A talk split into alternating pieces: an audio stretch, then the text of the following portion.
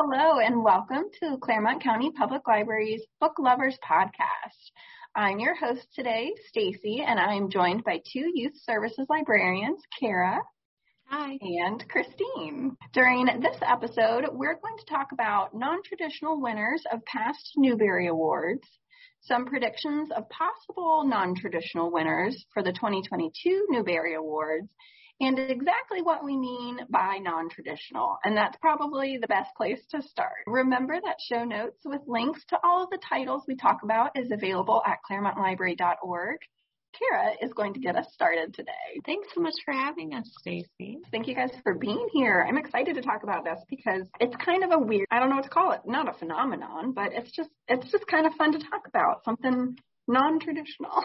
Right, exactly. And we should probably point out that non-traditional is our term that we came up with, so that's not an official Newbery term.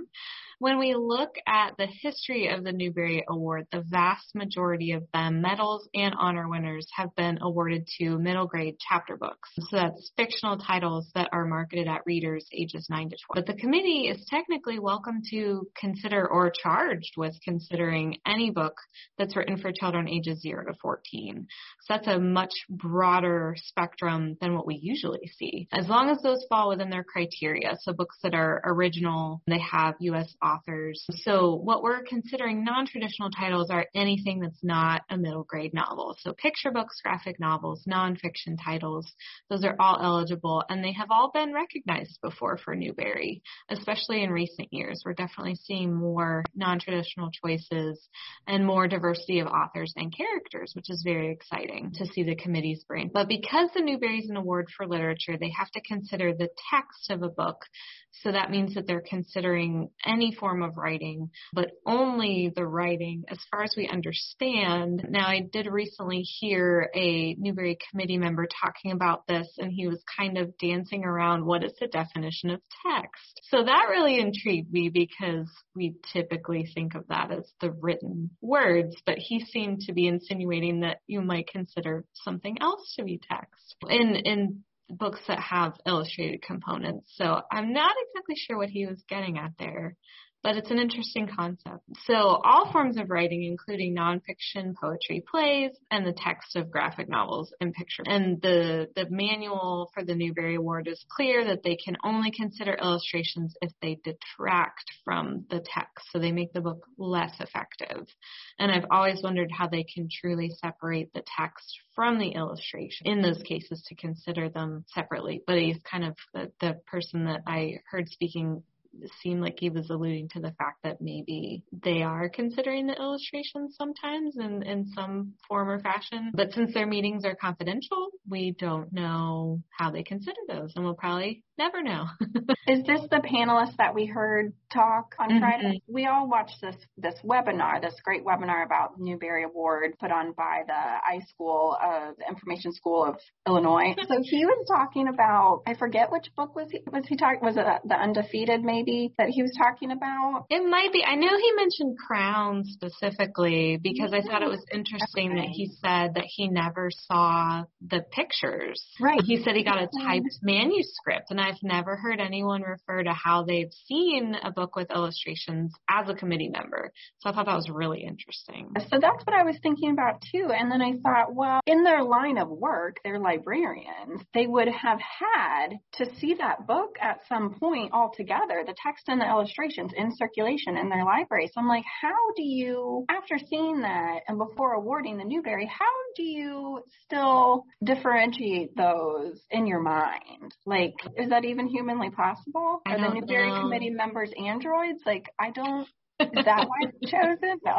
Is that how they read that many books? I don't. That's the part I think of all like the rules. That's the part that fascinates me the most. I think. Yeah, because and I think non-traditional titles have one: picture books, graphic novels. Yeah, and I think graphic novels may have been maybe what he was trying to refer to with what can we consider text that's not necessarily text, not traditionally text, because obviously you have illustrated words in graphic novels usually. But yeah. he may have even been going further because how can you read the text of a graphic novel without the illustrations? I don't see how it's possible. So I don't really understand how they separate them to consider it for an award either. Yeah. Interesting. So I'm going to try though. I'm going to try to analyze them in that way because I'm going to talk about a couple of graphic novels and picture books that have been recognized in the past. And Stacy and Christine are going to talk about some nonfiction, both from the past and current. And then we'll try to make a couple predictions for this year in regards to non-traditional academies. So I'm going to start with graphic novels. They do not have their own award from the American Library Association. So they kind of get lumped into other awards. But obviously these awards have been around a lot longer than the format format of graphic novels have. Personally, I don't think that they should give them their own award because then they won't be considered for the major awards. Probably they'll just figure, oh, they have their own award, and you know, people talk about they already have too many awards for ALA. So I don't think that they'll they'll be considering that. But there's a couple that have been awarded in recent years. So probably the most famous is the only graphic novel that has ever won the Newbery Medal is New Kid by Jerry Craft, and that was awarded in 2020. So pretty recently. And it's the story of Jordan who is at a new middle school where he's one of the only kids of color, but that's kind of the opposite of his neighborhood where he doesn't feel like he, you know, sticks out in that kind of way. So it's just his story of trying to navigate this new world and kind of bridging between both worlds, which is kind of a popular theme when you're looking at diversity in children's literature, I would say. So the main character is a person of color and the author illustrator is also a person of color. So definitely a very diverse and forward thinking choice in the first graphic novel, you know, to win the Newbery. So personally, I really enjoyed this book, but it was, you know, on my list that for the Newbery that year, as we've been talking about, it, I feel like it's really difficult to separate the the text from uh, the illustrations. So, you know, I think all librarians are excited when it won just because, you know, this format was breaking into winning an actual medal. But the book itself, I wasn't particularly enamored with. But I know Stacy's a huge fan. I don't know if you want to chime in at all since you love it so much.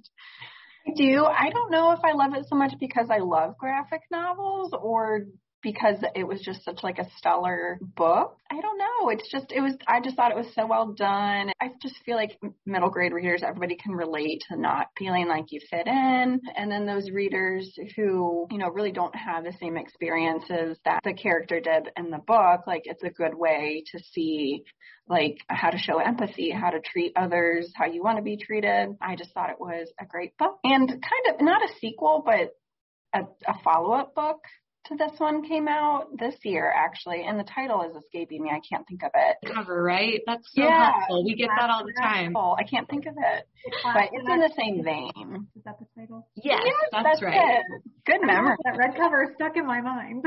yes. Awesome. Yeah. So yeah, that one's definitely notable just because it was the very first to win an actual medal. Now we've had other ones win honors before. So this one is El Deafo by Cece Bell. And this was an honor in 2015 and it's the graphic memoir um, of her childhood growing up as a child who was deaf, although the characters in the book are bunnies. But the way that she writes it can almost make me understand how they can separate the text because she has so much narration. If I can find a good example, you can see all the yellow boxes there are all her narration narration and then you've got all the dialogue. So mm, to me, I would think that the narration is kind of the backbone of the text when you're looking at just the text. And I feel like you need a lot of that for it to stand alone and to be seen as distinguished. So this one does a really good job with that. But also the dialogue is fantastic and the illustrations too. I mean, the whole package, that's the thing. You have to look at the whole thing. But I definitely agree with this one being recognized for Newbery. So I would highly recommend checking that one out. And then Roller Girl by Victoria Jamieson. This one won an honor in 2016. And I absolutely loved this book when it came out. I remember book talking it when I was visiting schools. It just has a great story. So the main character character Astrid, her best friend has decided that she wants to do, I believe it's ballet camp for the summer. And so she kind of just dumps her friend for the summer. And so Astrid's kind of like left, just kind of casting about. She doesn't know what to do. And she decides she's going to go out for roller derby, even though she doesn't know how to roller skate. So kind of stepping out on a limb there. But she gets there eventually. And it's a coming of age story, you know, that very classic, like finding herself. But the illustrations are absolutely fantastic. So it's got a lot of action in there, as you can imagine, with roller derby. And again, this one has quite a bit of narration that goes along with the dialogue. So I can see how the, the text is distinguished there. So yeah, another one I recommend. And then I've got some picture books. So those were all the graphic novels um, that I wanted to highlight. Traditionally, picture books are recognized for the Caldecott Medal, which is awarded yearly by the American Library Association for the most distinguished American picture book for children. And they've definitely expanded that over time as well to include other formats. So it's interesting to see how that medal has gone forward in time, keeping up with new formats and things like that. But I think that's a whole other podcast on its own. So if the text is truly distinguished, Newbery's age range does include picture books. There's nothing to exclude them. But of course, they can only consider the illustrations if they negatively impact the book. They say make the book less effective. So again, not sure how they do that. But for the 2021 awards, so just this past year, we saw a picture book honored. It's called Box. Henry Brown Mails Himself to Freedom by Carol Boston Weatherford. And the whole book is just fantastic because you can't discount the illustrations. They're just gorgeous. They're done in mixed media. But I think what made this one most successful and able to separate the text and just show how it's distinguished is because it's poetry. And I think that that really helps it stand on its own. So it's, I think it's even more impactful when it's combined with the illustrations, but it can stand on its own. So I think it has an advantage in that. So it just goes through his life. It's his biography and each poem is, you have to read the information in the book to read about how they're set up. But from what I understand, they're, all of them are six lines and she was trying to mirror the box that he's in. So six sides to a box, six lines to each poem. It's really interesting how well thought out it is, but the, the text is just fantastic. The way that she portrays his life and goes through all the hardships he went through as a slave. And then I think a lot of people have heard at least this portion of his story where he decides to mail himself to somewhere where he can be free. So all around, just a wonderful book and definitely worthy of its, this one doesn't have a sticker, of its Newbery honor. And then we've seen a couple other picture books get honors and then there's one that's gotten the medal. So this one was an honor as well. And this one was cool. We were talking about sticker placement in our mm-hmm. first podcast podcast. Sadly, this one does not have any stickers on it, but it was really cool because this one won a lot of awards. So they kind of put them along the crown on the top, and it was really neat to see that when they lined them all up. So, so it's called Crown and Ode to the Fresh Cut by Derrick Barnes. And this one is also, I don't know if they technically consider it a poem, but it definitely feels like a poem. So again, I feel like this kind of text really lends itself to separating the text out and seeing how it's distinguished for an illustrated book for the Newbery. So it's about an unnamed a black main character who's talking about his experience in a black barber shop. So it's very specific, but I think it can be generalized to people. So he's talking about how his haircut gives him his identity, makes him feel important and powerful. And so I think a lot of us can relate to that. We were actually talking about each other's hair before we started this podcast.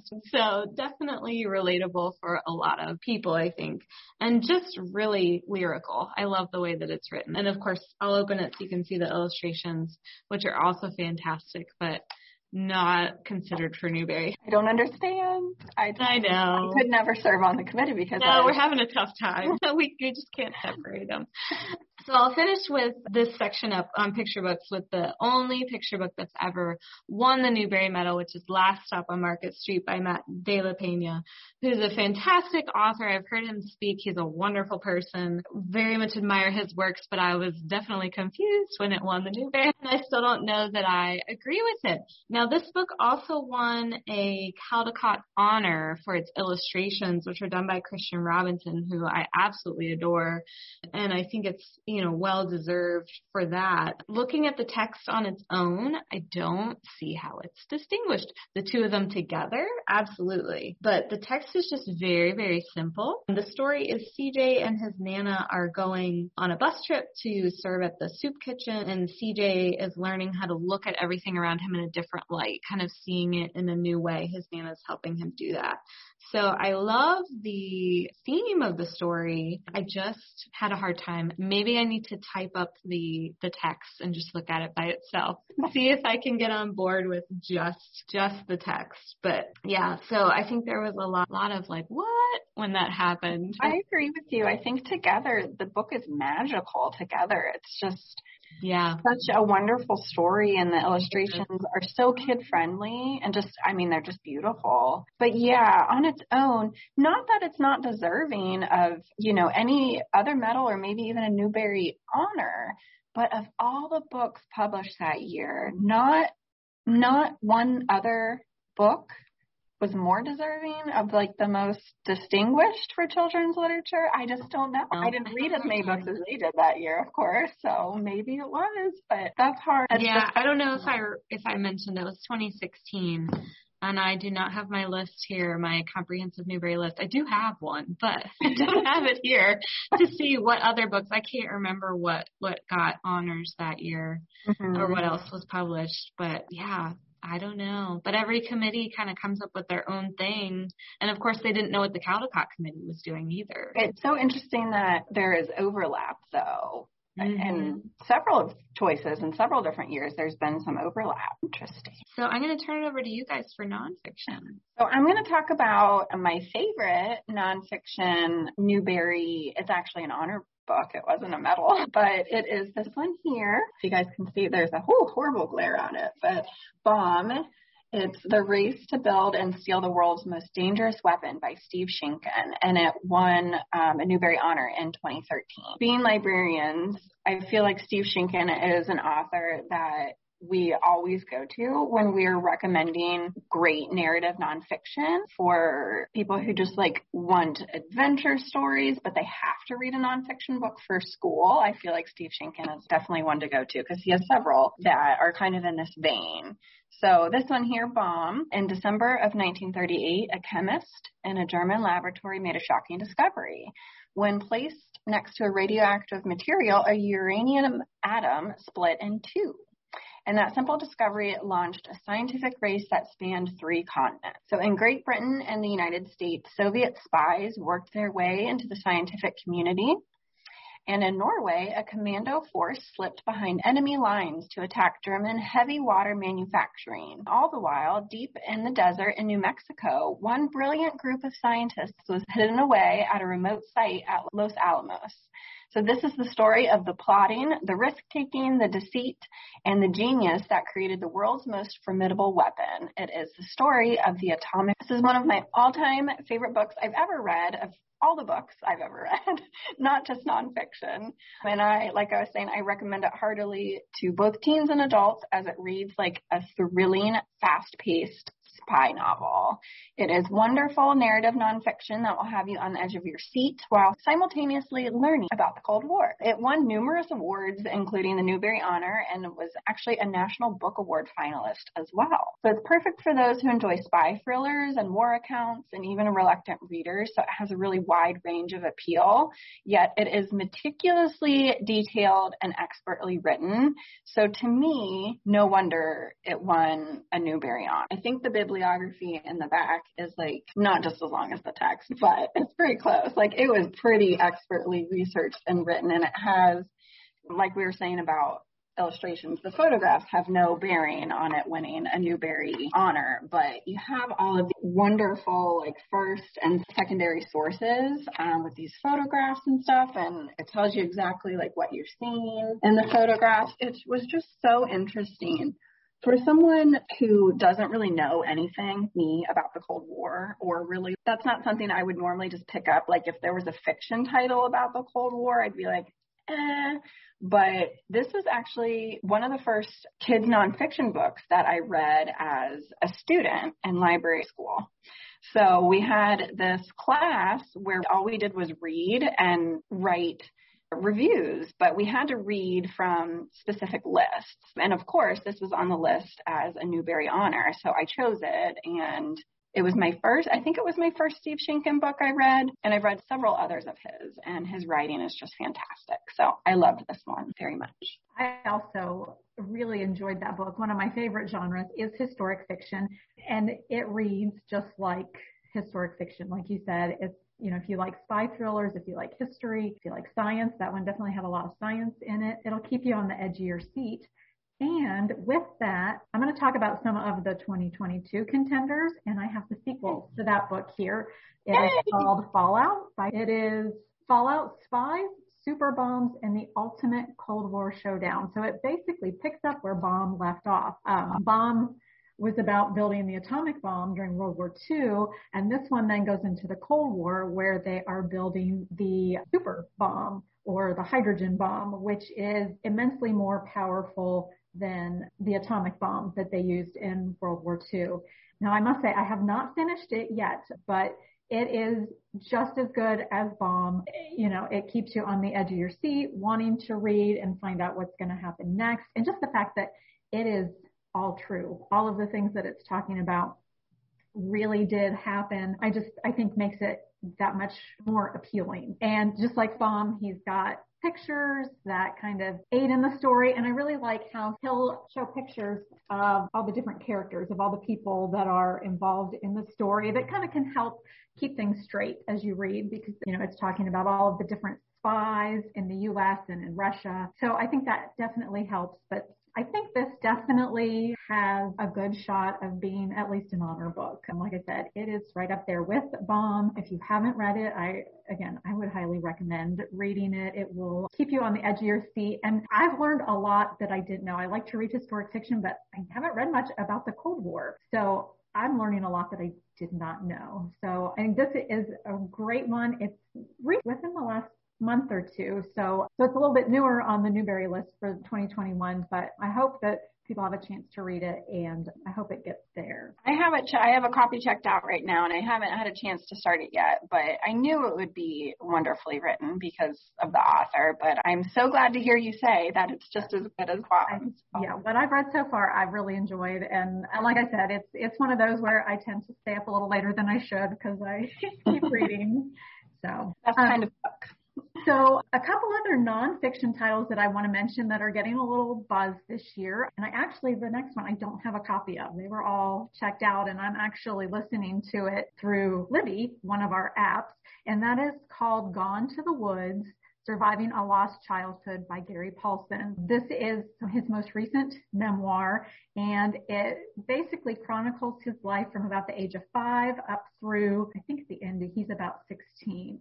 And this one, again, tends to lean on the older side. There are parts of it that I think would appeal to a wide range of ages, but there are some parts that I think are a little bit more mature. So, you know, I don't know if this is one that's considered by the Newbery, consider that, but I really enjoyed this book. I think it will appeal to kind of the upper middle grade boys. It's got a lot of outdoorsy adventure and I just, Paulsen just has a way with words. The way he describes the setting and the the encounters he has. I mean, it's not just what he sees, but he talks about how it feels, how it smells. He, there, I feel like there were a lot of parts in this book where it's talking about smells and not always pleasant smells and how things feel. I think he just really has a way of giving really vivid, detailed descriptions. And he just, had a really, when you look at his childhood uh, and the things he encountered, um, it's just a really unique and interesting life. So I would highly recommend this book. Again, I, I think a little bit older audience, but I thought it was it was great and it gives you some perspective if you've read any of his other books like Hatchet as to where those stories came from. Yes, I read it. I loved it. I definitely agree with your assessment that it's for a little bit older age group. As like you said, he does not really censor anything and and it is based all on his childhood. It's all true and it's heartbreaking. You just like can't imagine that like a little 5-year-old boy was put on a train all by himself and sent hundreds of miles away across the country. Like just what he went through and how he lived was just amazing. Yeah. But like you said, his way with words, I would like just love to have his aunt when he goes and lives with his aunt and uncle on their farm and she makes biscuits and stuff. He talks about how they smell, how they, you know, how great they taste. He's never tasted anything like that before and I would just love to have her recipe for those biscuits. But I think my favorite part of that book is towards the end, and I won't spoil anything, but he just has this beautiful like ode to libraries and librarians because reading and books is what saved him and inspired him to become this wonderful author. And we miss him very much. We're so sad to hear about his passing, but such a good choice, Christine. I hope it gets some good accolades for 2022. Too. Me too. All right. So I do have one more nonfiction, and this actually is going to kind of hit what Kara was talking about with picture books. So it's a picture book nonfiction. It's called Runaway. The Daring Escape of Ona Judge. And this book, it's actually a poem as well. And it reflects on the true story of Ona Judge, who was actually a slave in the Washington family. So George Washington, our first president, she was a slave in the family. And it reflects on why she wanted to run away. And again, it's kind of one poem and it revolves around the phrase, why you run away, Ona Judge. It keeps coming back to that. And looking at why she wanted to run away, even though she was the slave in the Washington house. And it seems like she had a good life. And it keeps coming back to why she wanted to run away. And it kind of boils down to the fact that she, even if she had a good life as a slave, she was still a slave. And the words that the author uses just kind of build on that fact that she was a slave and she was property, even though she was treated well. But we see at the end, she actually does run away. And again, this is a true story. And she's able to have the life that she always dreamed of, her own life. And because it's poetry, if you take away the pictures and you just look at the text, it's very, very powerful text and that I think can stand on its own. Now, compared to all the other books that we've talked about for the Newbery, does this one have a chance to win? I, we'll just have to wait and see, but I thought it was a great story, It's very powerful. The text was very well written. The word choices definitely added to it. So again, another non-traditional, non-fiction picture book. That's the last non-fiction title I had, but I do have one more I want to mention that is non-traditional in a sense that we haven't really talked about yet. And that is this adorable book called Harry versus the First 100 Days of School. And this by Emily Jenkins. And it is non-traditional and most of the ones we talked about in our traditional Newbery Award podcast are aimed at kind of 8 to 12 year olds. And this is an early chapter book that is geared more towards the 5 to 8 year old age range. And writing what Newbery would consider distinguished book for that age range can be really difficult. You know, trying to make something that is engaging yet still readable for those younger kids. It can be really hard. So in this book, as the title tells, Harry is going to first grade and it chronicles each of his first 100 days. It's written in very short chapters. Each day is a chapter. So I think that definitely helps to make it readable. But those chapters are far from simple and boring. It does a great job of capturing what the classroom is like, the setting of a first grade classroom. She captures his personality really well, the challenges and fears that he goes through, how he relates to his classmates, gradually throughout the course of the book learn about their personalities. She just captures all that in a very realistic, funny, heartwarming way that I think kids will love and I think adults will enjoy this as well. Kind of give them a little trip down memory lane, remembering what it was like to be in elementary school. So I think she does a great job of with the text in this book. And for this age group, I think it is very distinguished and should at least get a second look. So again, Harry versus the first 100 days of school, very cute. I would highly recommend this book and think it could have some potential for Newbery. I think, Carrie, and you may know this, I think there's only maybe been one of early chapter book that's gotten a Newbery. Was it one of the Billy Miller? Yeah, that one did win an honor. It's hard to know how they consider those because I'm sure they look at them I would hope. But yeah, we don't really see them mentioned or recognized hardly ever. I haven't read that one, Christine, but it's gotten so many good reviews. I think it's gotten a couple starred reviews and just saying like how well it's written. So I never really thought of it as a contender for Newbery, but I feel like it, I mean, that's a good possibility and I think that's a good prediction on your part. We'll see, but I I would highly recommend it. It's a quick read for an adult, but it's very cute.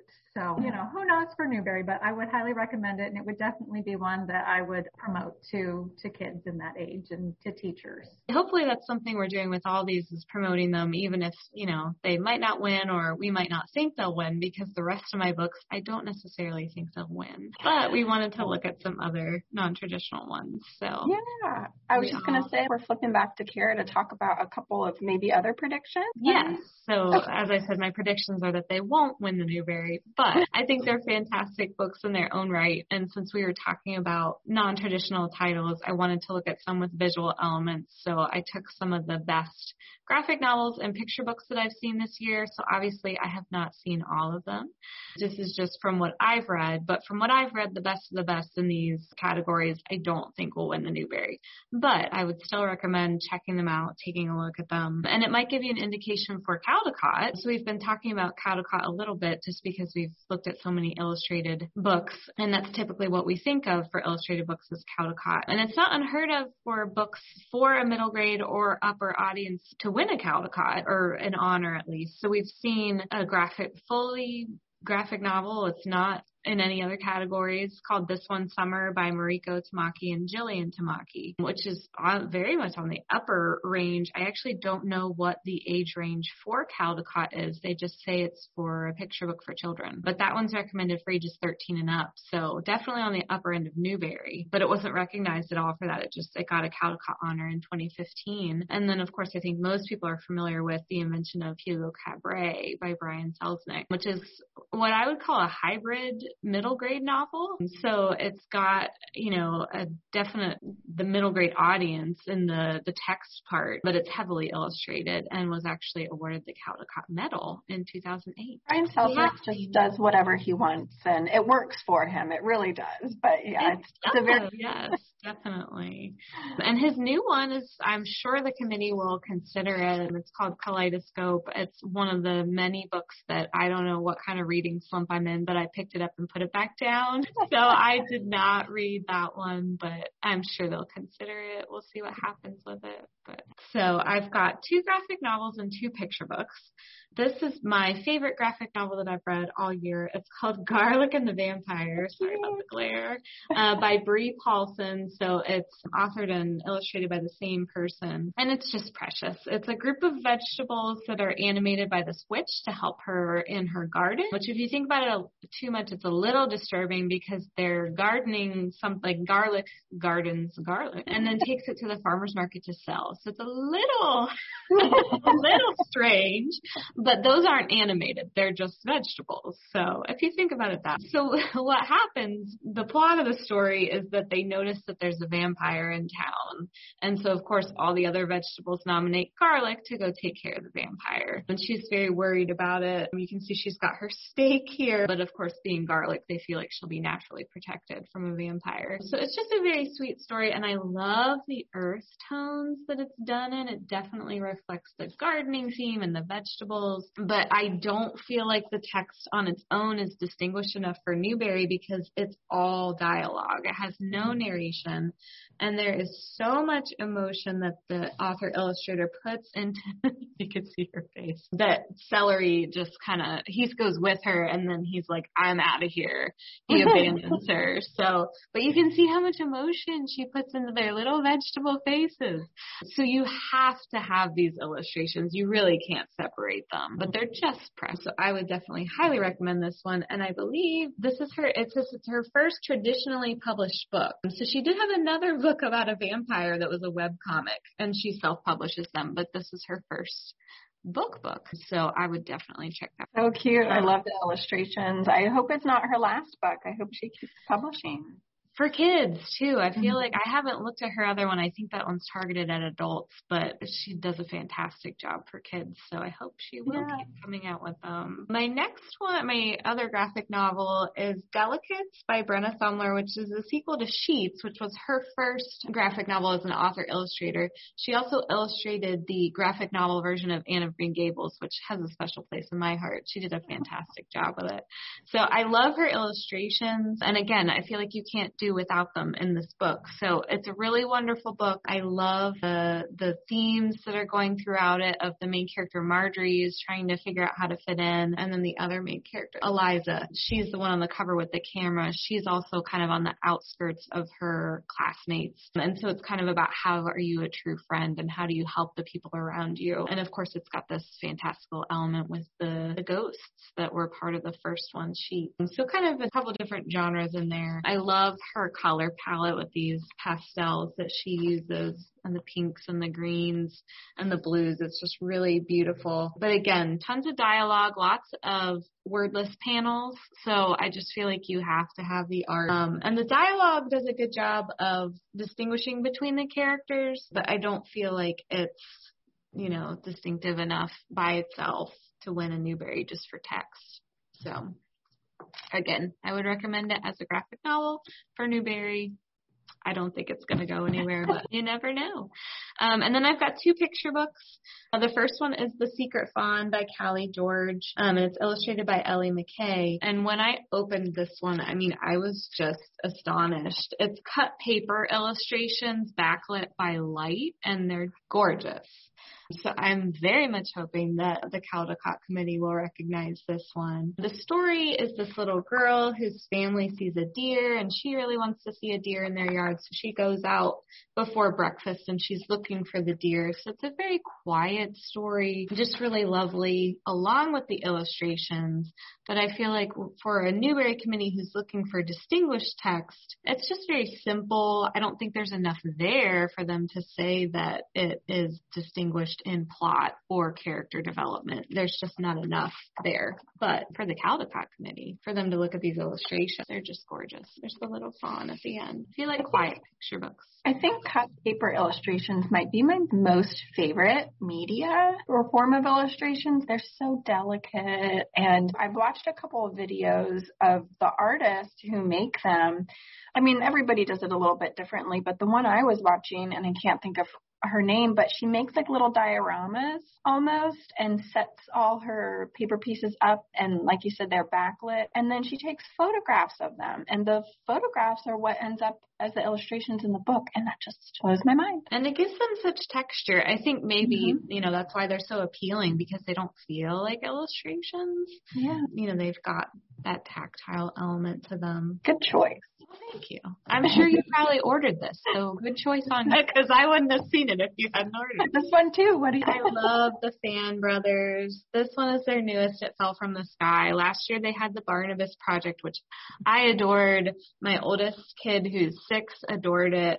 So I would highly recommend checking them out. This one is the story of what happens when a marble invades this community of bugs. So it literally falls from the sky and they don't know what it is and they're trying to figure it out. So the text in this one is pretty straightforward, but I feel like you just have to have the illustrations. They're very detailed and then they've got these pops of color. So the very selective use of color with the marble, but ugh, just gorgeous. All these bugs. So they're all kind of exploring it, and then the spider takes over. Oh, and I love the frog. He tried to taste the marble. He thought it looked like food. So the spider decides to commercialize the marble. So he's charging leaves for them to come see it and kind of takes over. And then everybody stops coming and so it's kind of this message about being selfish and what happens when you try to commercialize something. But then the, the marble gets taken away. So just, just gorgeous illustrations. Um, and the text is a little bit lyrical, I would say, but just not to the degree that it needs to be to be distinguished. Um, and then at the end, it's in full color they decide to to take all these other things that fall from the sky and they're free for everyone to look at. So very very sweet story. I love the book. I just don't think it's there for Newbery, but hopefully Caldecott. I've been hoping for them to be recognized for a while and they just haven't been. So we'll see. Hopefully all of our predictions come to fruition. We don't know. We won't know until they're announced, which is next year. So we will be anxiously waiting the announcement of the Newbery Award Award and all the other youth literature awards, including the Caldecott. So, uh, viewers, you can watch the 2022 American Library Association Youth Media Awards live virtually on January 22nd, 2022 at 8 a.m. Eastern Time. A live video stream will be available at ala.unikron.com. Thank you too for joining us and uh, thanks everyone for watching. Listeners, remember to subscribe so you don't miss an episode. Viewers, follow the Clermont Library YouTube channel for this and other great library content. You can find all of the books we talked about in our catalog or in our digital collection via Libby, Hoopla, or Freading. Kara and Christine, thank you both so much for joining us and talking all things Newbery.